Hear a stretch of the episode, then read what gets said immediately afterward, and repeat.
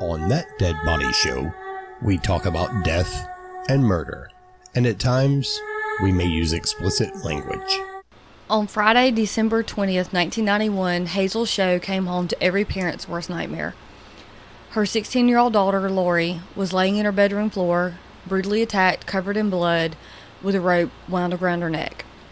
Hazel did what most parents would do in a panic she cut the rope.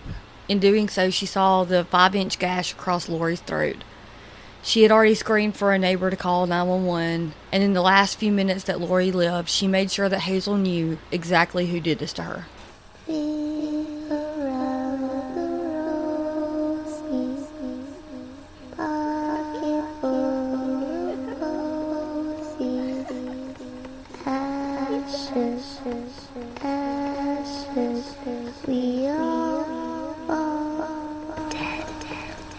Welcome to That Dead Body Show, Episode 4 The Stalking and Murder of Laurie Show.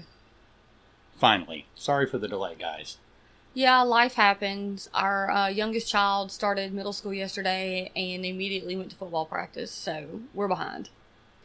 So, for most people, when you hear stalking, you think of a male stalking a female or a female stalking a male. In this case, we actually have a female who stalks another female and harasses her and pretty much torments her for about six months before she's murdered. In the last moments of Laurie's life, she told her mom Michelle did it. She repeated it several times and then went on to say, Love you until she died. Michelle was Lisa Michelle Lambert, who went by Michelle. Exclusively. Had dated a young man, Lawrence. They called him Butch Yunkin. According to several of Laurie's friends, they never really dated. Previously, Michelle and Laurie had kind of hung out, and because they were hanging out, Laurie and Lawrence had met. Michelle had picked people to be her friends to surround herself with, I guess I should say. People who weren't as popular as other people. People who were might not be as as attractive or clicky as some people might be. The underdogs. The underdogs. Yes, the Bad News Bears. She she was friends with the Bad News Bears, and she and Laurie, Laurie. had hung out. So at the beginning of July, when Michelle and Butch go on the outs for a few days, which you know at that age is typical, Laurie is Lawrence's go-to friend. Emotional tampon. So they hang out a couple times at the beginning of July, and on the second time that they hang out, according to Laurie, he date rapes her.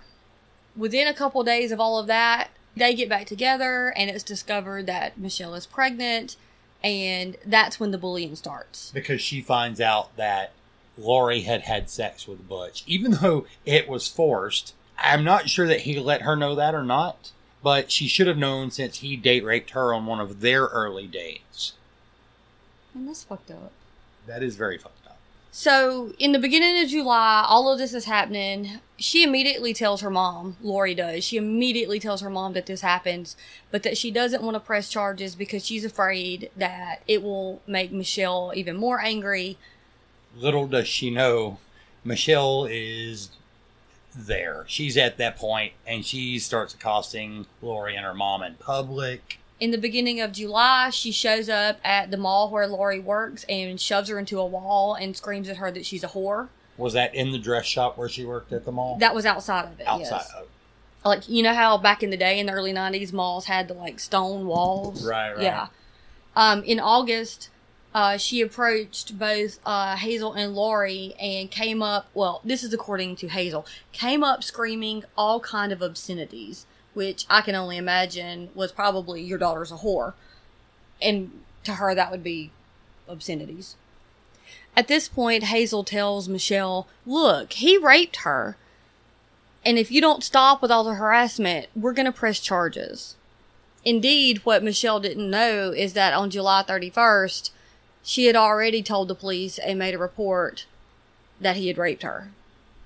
So this harassment goes on from August until about November. Uh, she starts calling on their home phone. She's got smart enough to not physically be there and, And- assault her verbally or physically, but she would But- call. and she and if you if you answer, she just screams obscenities into the phone. Pretty How- much. Yeah, she she kept telling Hazel that Laurie had ruined her and the unborn baby's life, which for I can't figure out how Laurie ruined their life when her baby daddy is the one who raped Laurie. But that just goes to show that her thinking and her mental state was not at a hundred percent to me. and she's she if you don't answer she just lets the phone ring and then when it when it stops ringing she hangs up and she calls back at, at some point even if you don't have a voicemail the phone will stop ringing uh, it's minutes I forgot that. it will yeah and it goes to that sounds right During this time, Hazel changes their phone number, I think twice. I know at least once for sure. so so she changed the phone number and then come november just before thanksgiving Laurie was um Laurie was in the parking lot hanging out with some friends and Michelle just a very pregnant Michelle shows up and takes her by her hair and slams her head into the truck cab of the people she was standing beside and commences to just pretty much beating beating hell out of her yeah pretty much i mean i was trying to find a nice way to say it but no she was just beating the hell out of her Laurie's mom later would say that that uh, Laurie wouldn't wouldn't hit her because she was pregnant. She wouldn't fight back because she was pregnant. But Brandy always says you're not pregnant in your face so. Yeah, uh, they aren't pregnant in their face, and if she's putting her baby in that position, don't hurt the baby, but punch, her in, the face. Yeah. Um, also, on this night, she tells Laurie and other people that are around that she's not going to hesitate to kill her if she needs to to get her out of the way because she's going after Lawrence for the rape charges. And, and and does tell her if something happens to my Mm. baby, Yeah, I will kill you. I will kill you. Except for she's the one who's going and physically assaulting this girl. right. So if something happens to her baby, whose fault is it again? So during this assault, Michelle tells Laurie, if you report this to the police, I'll kill you. So pretty much suck it up, Buttercup. When Hazel finds out, even with the threat that Michelle just laid out for them, she calls the police and files a report for assault. They don't get around to even trying to investigate this until December 16th. there was a warrant out for her, Her arrest for this beating. but they were not able to find her. They were not able to find her because she had dropped out of school and moved in with Butch. I mean, at this point, she's 20 years old. Yeah. I mean, if What she's the still fuck in school, was she still doing in school at 20? Dexter again. Maybe we should make Dexter our mascot Right? since he's in every episode. He does say Bork. I know he says Bork. He's tiny. Okay, so There's there's an arrest warrant for for Michelle, and they're not able to find her.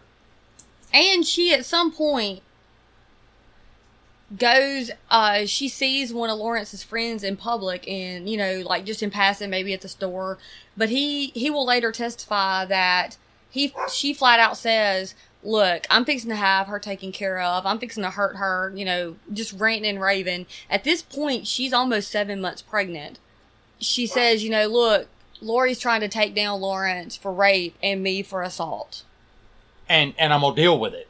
Right. And I'm going to tell you right now, guys, I've had four children.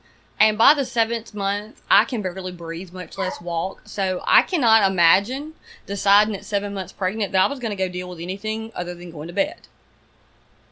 I rem- I remember at that Exactly. you had to actually flip me over with Hunter. yeah, yeah. We thought he was twins or Gigantor. Gigantor. Gigantor was his name before he was born. I mean, I can't even imagine getting into actual physical altercation that I didn't have to at that point. Like, honestly.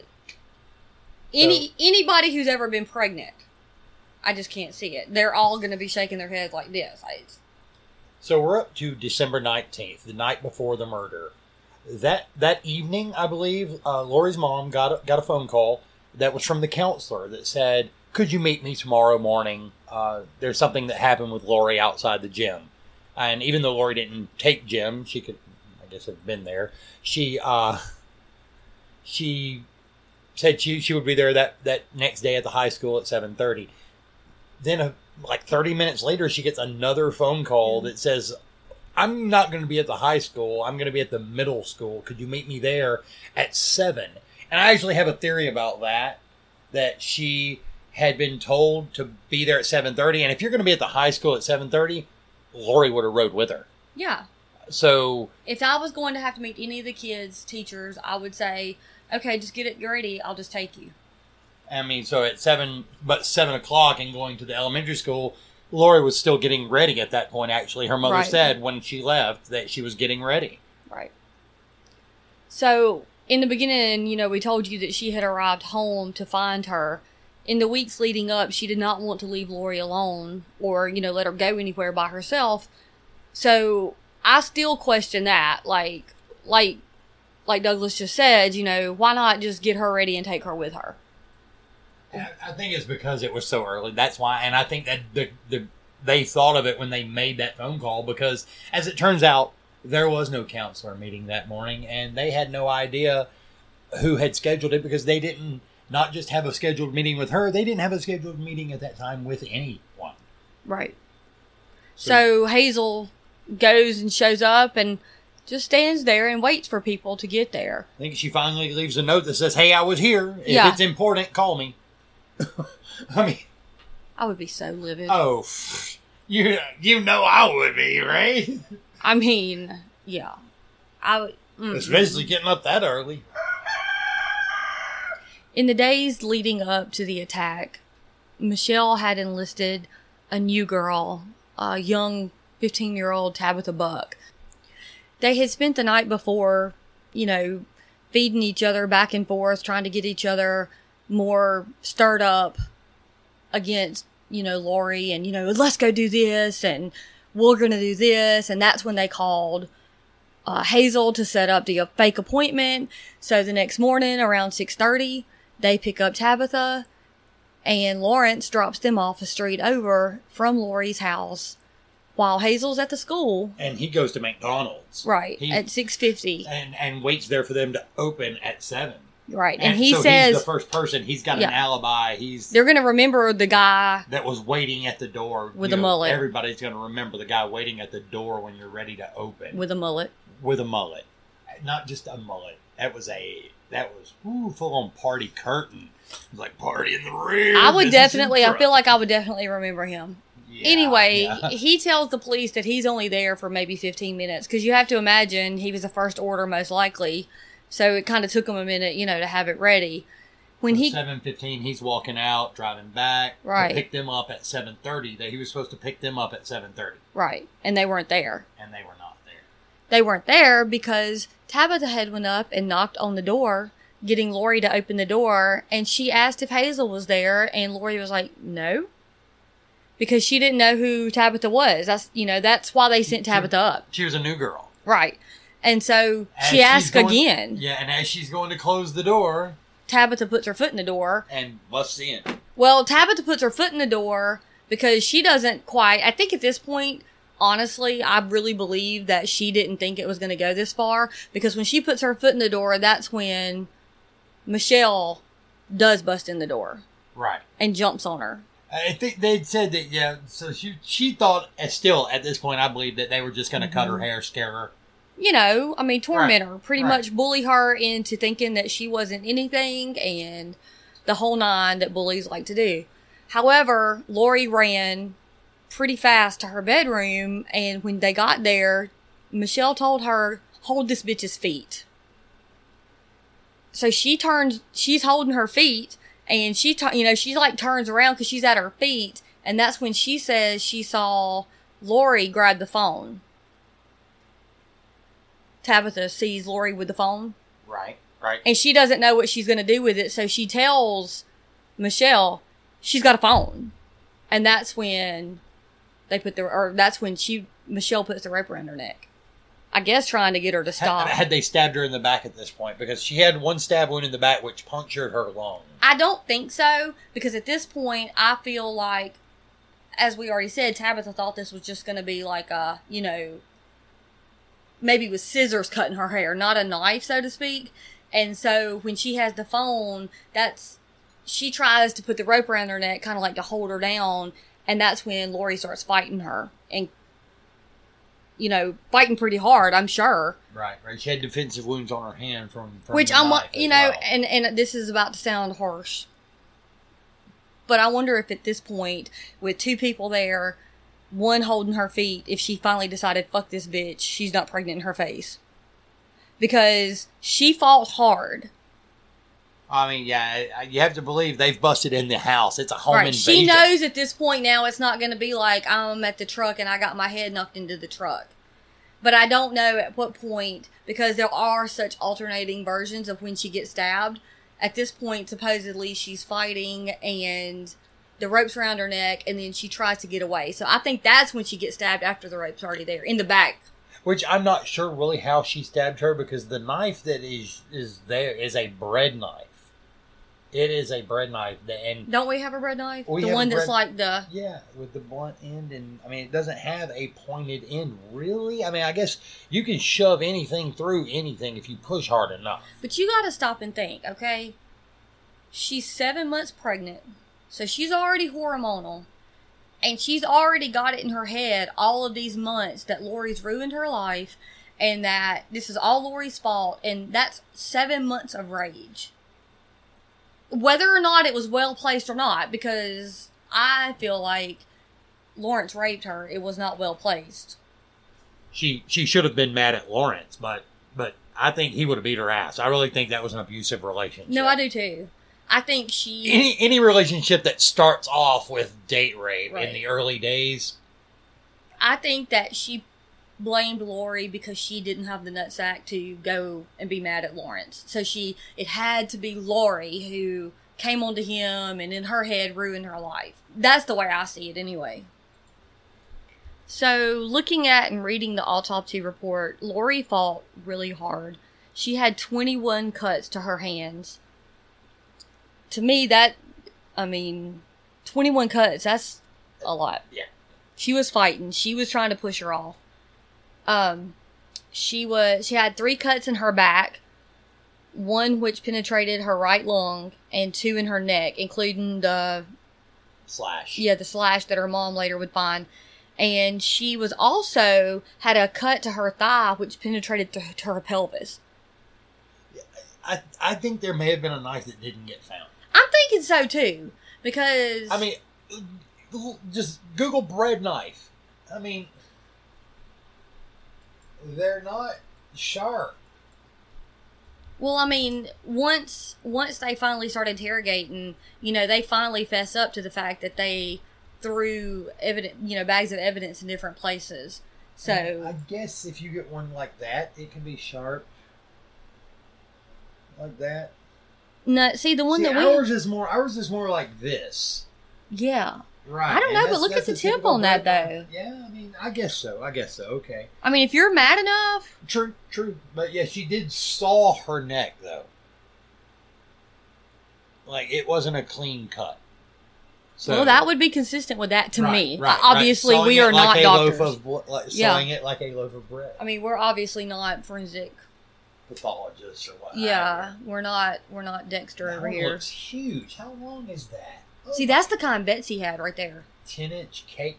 Okay, That's it was a cake knife. but yeah, we digest. right. Um, but see, to go and see that was what you say, ten inches. So for it to go through her thigh, so that would be like here up to her pelvis. Right. It would have to be something like that.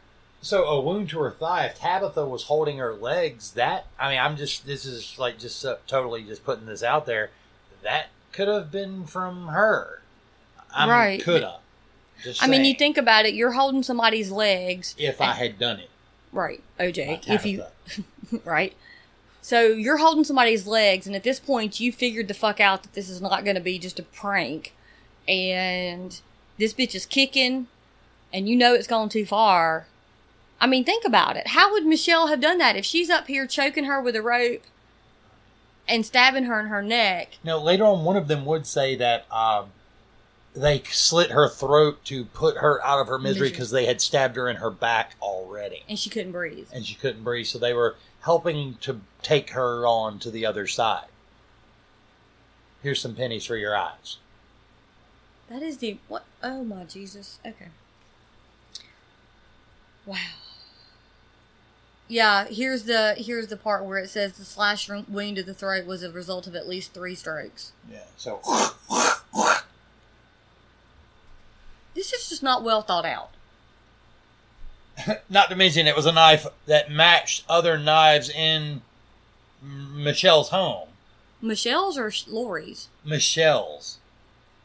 The knife That's she brought with her. Fucking stupid. Well, at least it made it easier for her to get caught. So, it takes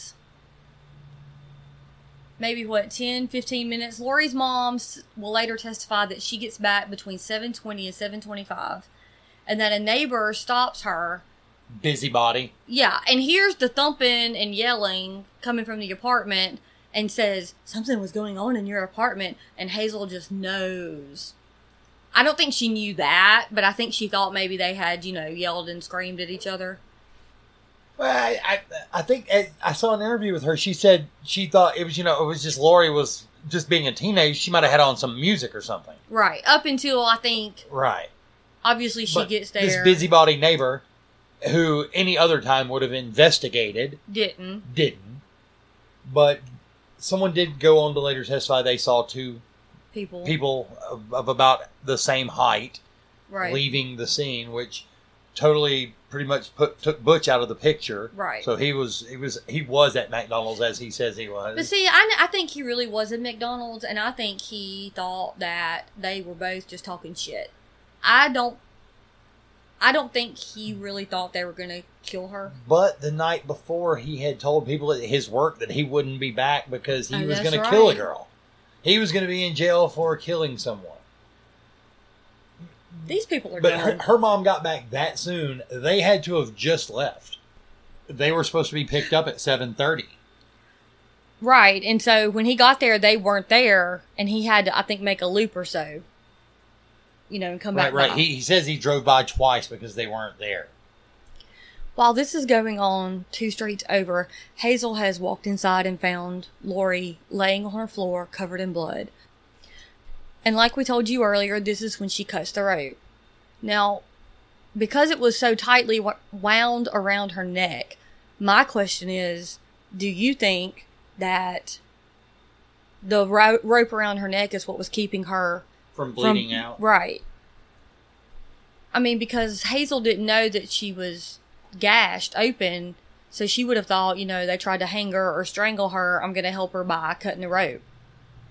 Right, right. You can't start CPR until you clear the air. Airway, right? Which, I mean, and there was blood around, but that could have been from the other stab wounds and maybe Laurie's hands, you know, from flinging her hands around and fighting. So it's not like she knew the her throat was cut. Or it could have been someone else's blood. Well, true, true. Police arrive around 7:45 a.m. and the medics have already been there working on her, but it's a lost cause. She's bled out. She's yeah, she's unable to be resuscitated. But her mom did tell the police uh, her dying words were Michelle did it. I love you. Yeah. Which is pretty sad to me, knowing that they knew that she had just beat Laurie up a few days ago and threatened to kill her, and enough effort just wasn't putting it put into finding her. Right. So they they did um, I guess double their effort of nothing to double nothing, and, and found her at a bowling alley within With- a few hours With Tabitha and with Tabitha and Yunkin. Right. Upon seeing Tabitha, though, she had scratch marks on her face, and when asked what happened at the bowling alley, Michelle answers for her and says that they had been into a physical altercation with a group of Hispanic girls. Of course, everybody's story will quickly change, and at the police station, Lawrence tells them that the night before he took Michelle to go buy two ski masks and some rope. That the next morning they go to get Tabitha and she dressed in his clothes because she was almost seven months pregnant. Now, can you imagine being seven months pregnant and deciding I'm going to go cut this girl up? Because she had obviously already decided what was going Obviously, to happen. I mean, yeah, I think she knew. I, I'm. I just think she was so rage filled and probably Maybe a little. I mean, I don't want to. I don't want to be the man and be like hormones, but no. seven. I remember you seven months pregnant. I would cut you. Yeah, I know. I think I threatened to cut you more than once. I mean, and so imagine being angry because you think this girl's ruining your life. So they've got all three of them at the police station, and, and Yunkin, knowing he has an alibi, he quickly turns and gets a, a, an offer of a plea deal where he'll serve like three years in jail, and that's it. Yeah. And all he has to do is Tell tell, the the, truth. truth, and, and give testimony against the, the two girls who uh, they are pretty proof positive that they did it.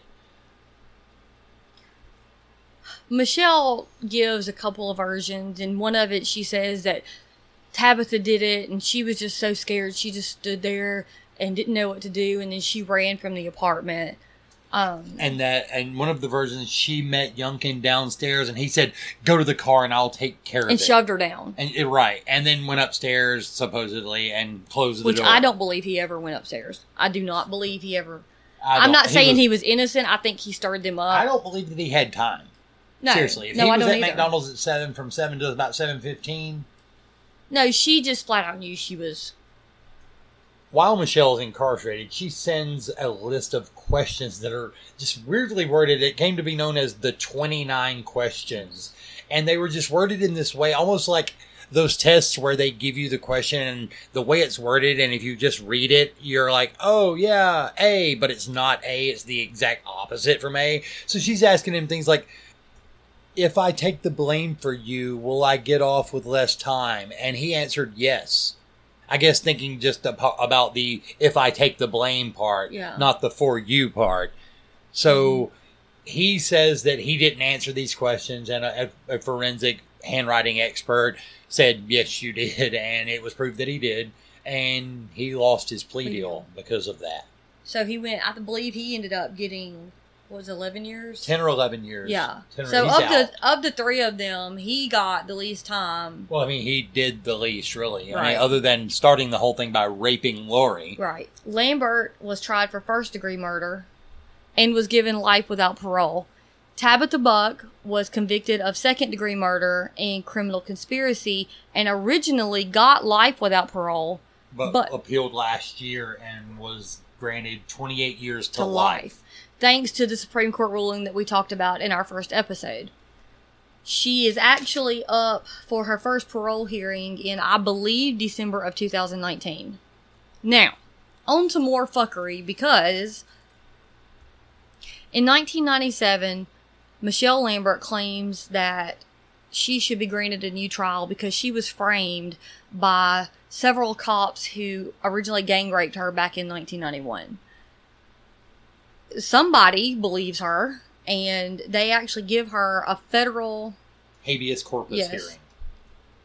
the judge in her trial actually overturns the original conviction citing prosecutor, prosecutorial misconduct and actually bars Pennsylvania from retrying her at all.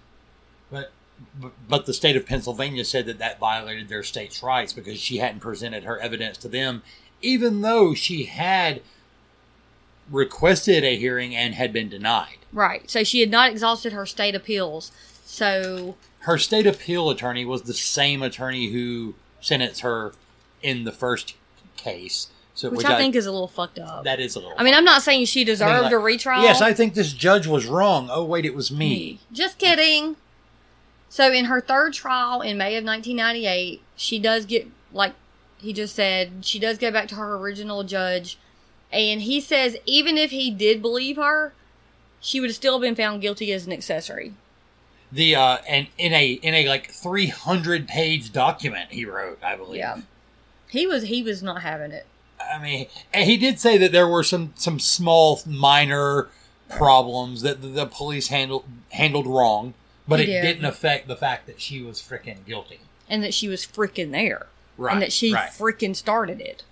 That she would have still, either way, no matter what, she would have been found guilty of murder just by participating at all uh, he did uh, get out of prison and in he- 2003. Right, and he moved from Lancaster. Lan- Is it Lancaster? Yeah, he moved from Lancaster, Yeah. which is actually very close to Amish, like the Amish area. Right. But- And in a lot of the articles that I read on this, um, everybody started, you know, because she was a bleached blonde when this shit happened. Oh, right. So when she went to court, she had brown hair. to me, that screams guilty.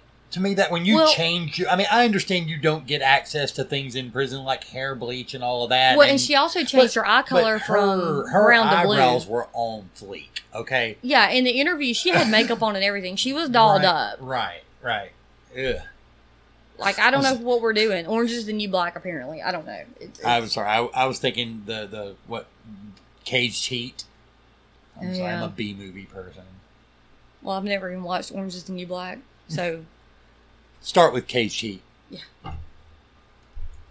So, a little side update on what happened afterwards. Um, in 1991, Hazel lobbied for stronger stalking laws or stronger anti stalking laws in Pennsylvania, which Laurie's murder helped push forward, that were signed into effect in June of 1993.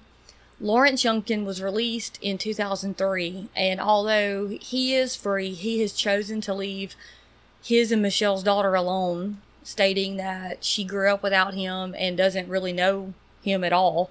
Um, and I have to nowhere did I find that it says that he was talked about, you know, like that he, that the daughter knew, but Michelle's parents are raising her. So, guys, sexual assault and uh, domestic violence is never okay. Uh, there is help out there if you need it. Uh, you can call the National Sexual Assault Hotline at 800 656 4673. Or the National Domestic Violence Hotline at 800 799 7233. It's available in more than 200 languages. All calls are free and confidential. Well, that's another episode, guys. Uh, sorry it was a little late, but life happens. Thanks for sticking around for these four episodes. We're still finding ourselves and learning what works for both of us. If you like what you hear, make sure that you rate and subscribe us on any podcatcher that you guys use. Check us out across all social media at That Dead Body Show. Bye, guys. Bye.